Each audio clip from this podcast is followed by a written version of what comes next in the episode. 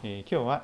新約聖書使徒の働き9章の23節から31節に耳を傾けていきたいと思います。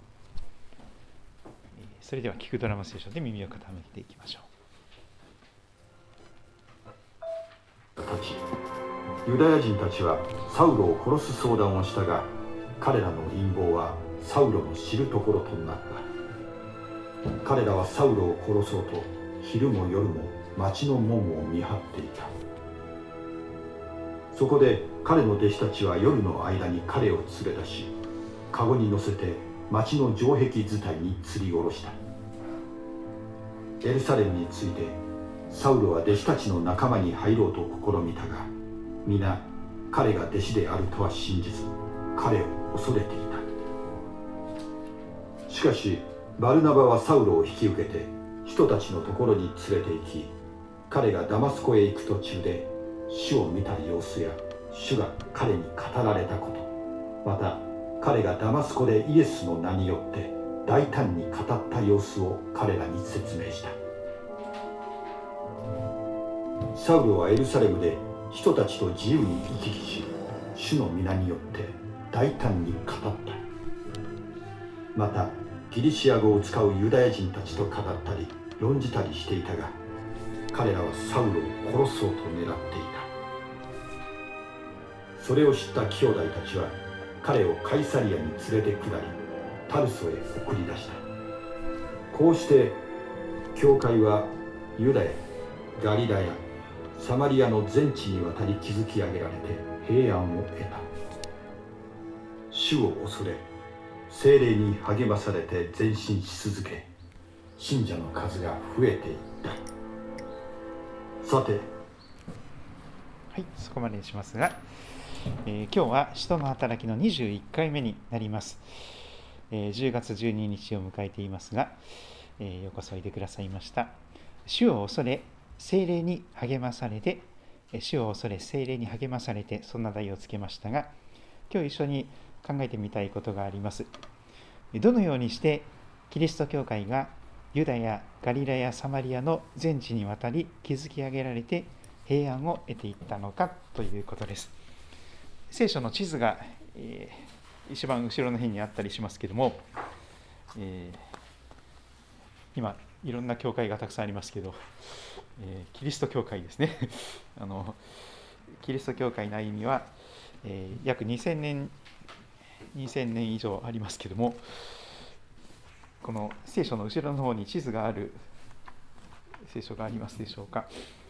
イスラエルの地図を見ていただきますと、地中海の一番東のところに、この約束の地といわれるイスラエル地方があります。そこはですね、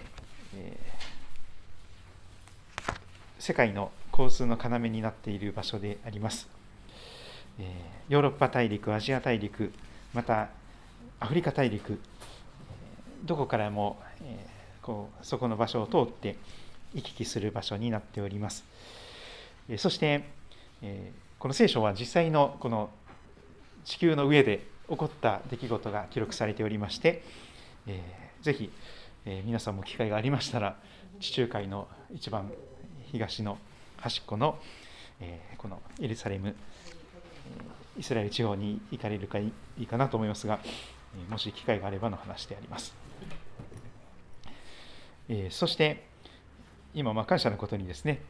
インターネットが発達しておりまして、Google さんがですね、相当力を入れて、衛星写真ですとかストリートビューですとか、あるいはいろんなところがありますね。特に聖書時代のその場所が同じ地名であったりすることがたくさんあります。エルサレムとかですね、あるいはベツレヘムとかですね、そういうのを Google マップで調べて、で実際にストリートビューで降りてみてですね、その街並みを見ることもできますので、ぜひ味わっていただけたらと思います。エルサレムを中心としてユダヤ地方というところがあります。そしてその周りに、サマリアという地方もあります。そしてガリラヤというのは北の方になりますが、ガリラヤ湖、ガリラヤ湖がありますでしょうか。キンネレテルの湖とかもというふうにも言われますが、はい、ヨルダン川の一番上の辺ですね、ガリラヤ湖というところがありまして、そこには雪解けの水とかがさらに北の方から流れ込んでくるんですけれども、ガリラヤ湖は本当に豊かな、風光明媚な湖畔になっております。魚もたくさん取れるような豊かなところ、しかも、今でいうとリゾート地のようなところです。でもかなり地方の田舎の方です。ガリラヤから何の良いものが出ようかというふうにちょっとバカにされているような地方の、地域です。でも、エルサレムからユダヤの、そしてサマリア、そしてガリラヤ地方、その当時のエルサレムから始まってですね、ユダヤとサマリアの全土、そしてガリラヤ地方にまで、またサマリアの全地にまで教会が、キリストの教会が立て上げられていった、その歴史があります。本当に最初はもう新興宗教のような小さな教えだったんですよね。わずかな弟子たちが、でも復活されたイエス様に出会って、そして励まされて、少しずつ教会の働きが前進していきました。でもすごい勢いだったんです。ユダヤとガリレア、サマリアの全地にわたり築き上げられて、そして平安を得ていった。どんなふうにしてその最初の教会は、そんなふうに立て上げられていったのかなということを、今日使徒の働き9章23節から見ていけたらと思っております。サウロという人物、昔大迫害者、そして今はクリスチャン大伝道師になりつつあるところですね。聖書の中に出てくる人物は全く別人のように変えられることが多いです。同一人物なのかと思えるほどに、もう全然筋が通っていません本当に180度、全く別人に変えられたサウロの姿があります。そしてその時に目から鱗が落ちたという表現がこの前見たところにありました。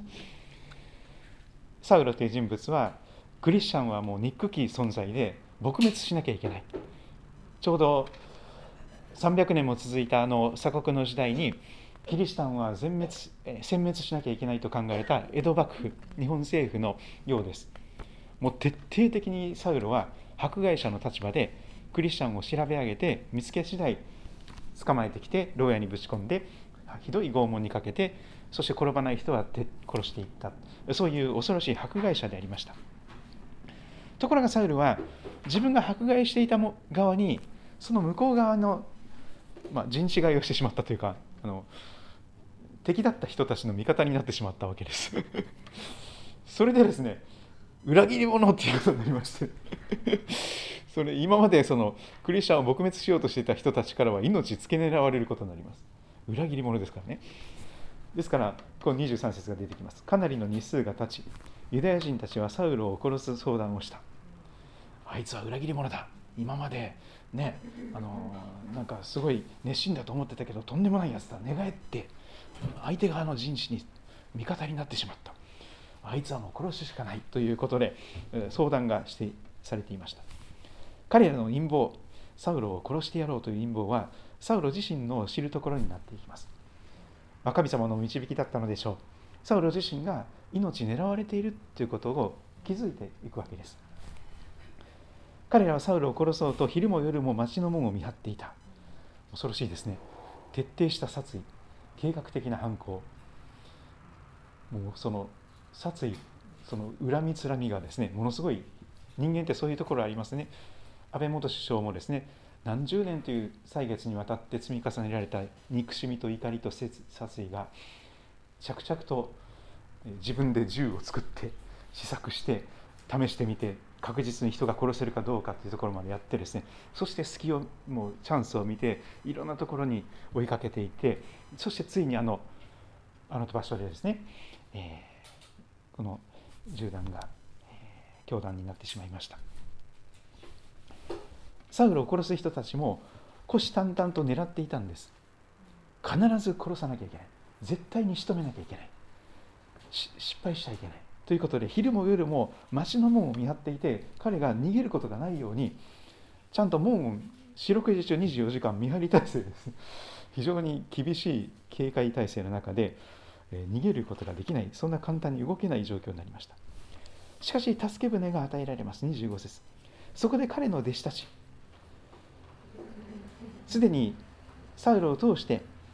イエス様を信じた人たちも起こされたのでしょう。そしてサウルの味方になってくれる人たち、兄弟姉妹たち、クリスチャンたちもたくさん起こされていたのです。それで昼間は目立つから夜闇に紛れて、夜の間にこっそりと彼を連れ出して籠に乗せて町の城壁地帯に釣り下ろします。城壁のある町ですから、でも城門はですね、その門は24時間見張りがありますからね、そこは通れない。ですからもう籠に乗せてこうエレベーターのようにしてですね、城壁の外側に サウルをですね下ろして、釣り下ろして、で逃げなさいということで、こっそりとそのようなことが夜に行われていきました。見事にそれは成功して、サウルは難を逃れてコルシアンたちの手から逃れていくことができます。それが木の部分です。章の部分、彼らはエルサレムを目指します。そしてエルサレムに着きます。そしてサウルは弟子たちの仲間に入ろうと試みます。いや、実は私はイエス・キリストを信じたクリスチャンになりました。洗礼を受けて、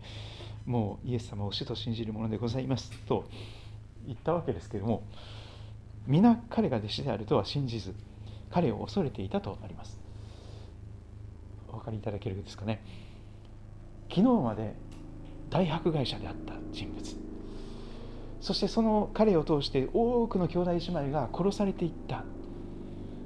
自分の家族や知人や友人が無残にも殺されていった、その血も涙もないようなサウロが、敵であったはずのサウロが自分たちの仲間になったというんですよ。そんな簡単ににわかに受け入れることは難しかったでしょう。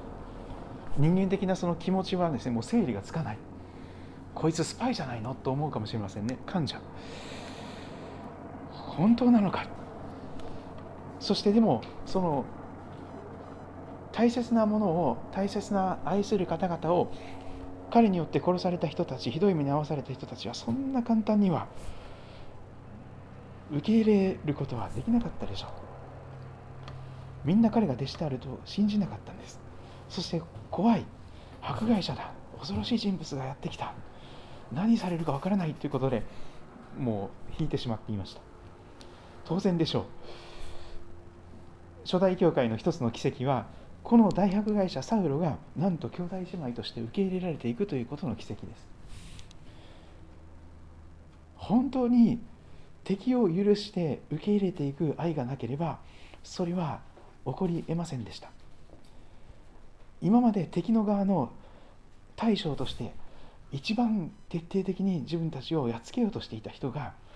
あなた方の仲間に入りたいと言ったんですから、ちょっとありえないことでありました。しかし転機が訪れていきます。神様という方は本当にその時その時に必要な助け手を備えてくださっていきます。信仰生活、決して一人で、一匹狼で生きていける人はいません。サウルももし助け手が与えられなければ、初代教会に受け入れられることなく、特に中心的なエルサレムの教会に受け入れられなければ、それは非常に厳しい歴史が大きく変わっていたことだと思います。サウル自身の手では何ともならない状況がありました。ところが神様はバルナバ、慰めの子と言われる人物ですけども、バルナバという人物を登場させてくるんですね。少し前にもありました。バルナバは本当に非常に積極的に自分のものを売ったりしながら、困っている人たちにこの分け与えていく、助けを一緒に生きていこうとする優しい人として登場しておりました。ここでバルナバはこの聖書の表舞台に、ヒノキ舞台に立ってきます。もしここでバルナバさんが現れてこのようなことをしなければ、サウロが教会に受け入れられることはなかったでしょう。しかし神様がバルナバをサウロのためにこのところに連れてきます。バルナバはサウロを引き受けて、よし俺が面倒見るっていう、分かった俺が何とかするからよしちょっと一緒に来てということですね。バルナバはサウロを引っ張ってきます。そして人たちのところに連れて行きます。エルサレムですから、そのそうそうたる人たちがそこにいるわけです。そして直談判をしていくわけです。実はこのサウロという人物は確かに大迫害者でしたと。そしてダマスコに行ったのも、手紙を受け取ってそのダマスコ地方にいる兄弟姉妹を皆一網打尽にするためでありました。ひどい目に遭わせるためでした。でもダマスコに行く途中で主を見た様子、まばゆいばかりの光の中で復活のイエス様が立ち現れて、サウロは地に叩き落とされて、そして主よあなたはどなたですかと問うと、私はあなたが迫害しているイエスであるとおっしゃったあの光景です。そして主が彼に語られたこと、アナニアさんというところに行って手を置いて祈ってもらうと目が見えるようになっていく。そして彼がダマスコでイエスの名によって大胆に語った様子、本当に寝返ってですね、180度向きを変えて迫害していたクリスチャンの仲間になった。自分がイエス・キリストの弟子になった。そしてイエスはキリストであると大胆に語り始めた。その様子を彼らに包み隠さず、懇切丁寧に説明していったわけです。弁護していったわけですね。このサウロという自分は確かに変えられたんです。全く別人に変えられました。かつて大迫害者、でも今はもう大伝道者の卵です。宣教師の卵です。ぜひ彼を兄弟としてこの教会の中に加えてほしいと、バルナバは本当に自分のことのようにサウロのことを受け入れてほしいと懇願したわけでありました。このバルナバがなければサウロはこの後活躍することはできませんでした。そしてサウロは受け入れられていくんです。これは奇跡です。サウロはエルサレムで人たちと自由に行き来することができるようになりました。主の皆によって大胆に福音を語っていくことになりました。敵を許す、許しがたい、受け入れがたい、愛しがたい人物を主の愛によって受け入れていく、そのような形で教会は主を恐れたんです。主を恐れるということは、神様がしてほしいということをするということですね。イエス様が受け入れてほしいという人を受け入れるわけです。それが主を恐れるということでしょう。でも時にそれは人間的な葛藤の中で、ちょっとそれだけはできません、あの人だけはもう二度と顔も見たくありませんみたいなことになるかもしれませんでも主の愛によって、主が私たちを愛してくださったように、主が私たちを許してくださったように、主が私たちを受け入れてくださったように、互いに愛し合いなさい、受け入れ合いなさい、そのような許し合いなさいということを実践して、主を恐れるという歩みを教会の兄弟姉妹はまさにしていったわけです。それは聖霊の励ましがなければできなかったことでしょうが、とにかく教会は最も受け入れがたい人物を受け入れることができたんです。しかしそれは敵方の将軍を味方につけたようなものですから、ものすごいもう形勢が一気に逆転していくことになります。いろんな戦がなされることですが、敵将軍をですね、味方につけることができたら、それだけ強いことはなくなりますね。サウロはエルサレムで人たちと自由に行き来し、主の皆によって大胆に、もう本当に公に認められた人物として大胆に喜んで福音を語り続けていきます。またサウロは非常に語学に堪能でありました。ギリシャ語を使うユダヤ人たちと語ったり論じたりもすることもできました。ヘブル語もアラム語もギリシャ語も使うことができる、その語学に堪能なその賜物を十二分に使っていました。ところがギリシャ語を使うユダヤ人たちはやっぱり彼らはサウロを殺そうと狙うわけです。裏切り者だ、ユダヤ人でパリサイ人であったはずの人物がなぜイエス様を主と呼ぶのか、キリストと呼ぶのか、とんでもないことだ、裏切り者だ、あいつは絶対殺さなきゃいけないと、ギリシャ語を使うユダヤ人たちにも命を狙われることになりました。サウロという人物は両側から狙われるような人物になってしまったんです。裏切り者ということで、かつての味方にも狙われ、受け入れがたいという人たちもやっぱりいろいろですね、まだわだかまりが残っていく。そんな中でそれを知った兄弟たちは何ということでしょうか。彼の味方になって彼をかばっていくわけです。彼をカイサリアに連れて下り、タルソへ送り出します。サウロの生まれ故郷です。こうして教会はユダヤ、ガリラやサマリアの全地にわたり築き上げられて平安を得た。主を恐れ、聖霊に励まされて前進し続け、信徒の数が増えていったと記されていきます。どのようにしてキリストの教会は全地にわたり築き上げられて平安を得たのでしょうか。主を恐れました。